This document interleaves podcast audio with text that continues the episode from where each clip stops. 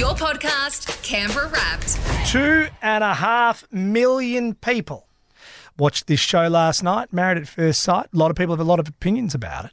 Uh, but one thing that we do know for sure going into these episodes is that they'll generally find a couple that is a chance for love. And then someone that within about ten minutes of meeting are on a on a, uh road to disaster, uh, and last night, I wasn't sure which one we were getting when we were just beginning to meet Tristan, the husband to be, and Cassandra, because Tristan was waiting at the end of the aisle and he turned around and this happened. Hi. Hello. I'm Tristan. Hi. Oh wait, that's not it. Oh, That's right, he thought he was about to marry one of the girls from the bridal party. Oh!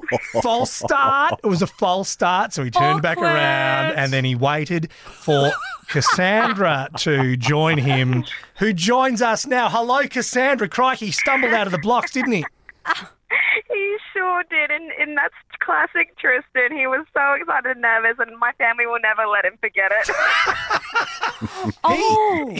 Because when your friend in the bridal party didn't stop to join him and just sort of you know did a left turn and headed away from him, it was at that moment that he realised obviously he'd mistaken the bride for someone who was dressed in green. She wasn't even dressed in white. Have you spoken with him about that moment?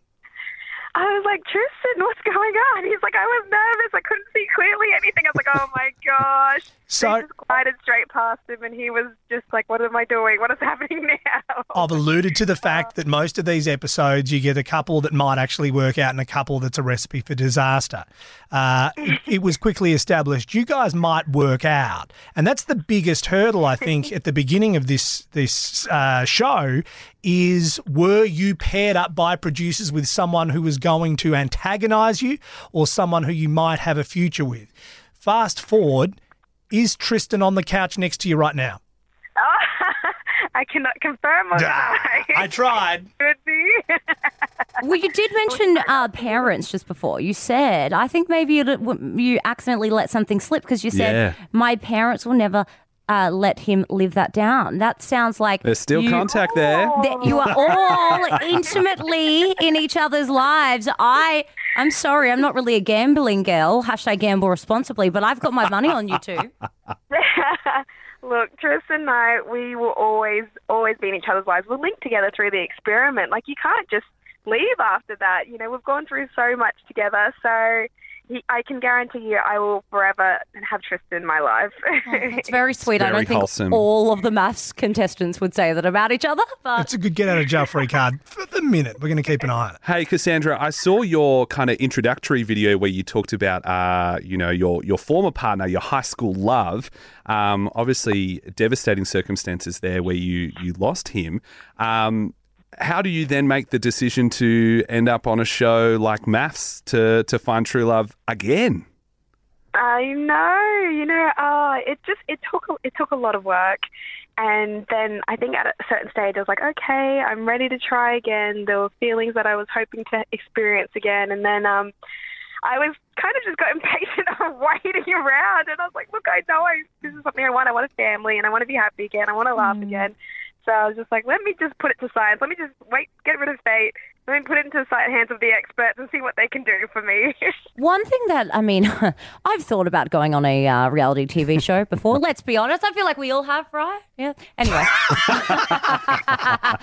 well, I found love, so I don't need the TV show now. Thank you very much, Channel Nine.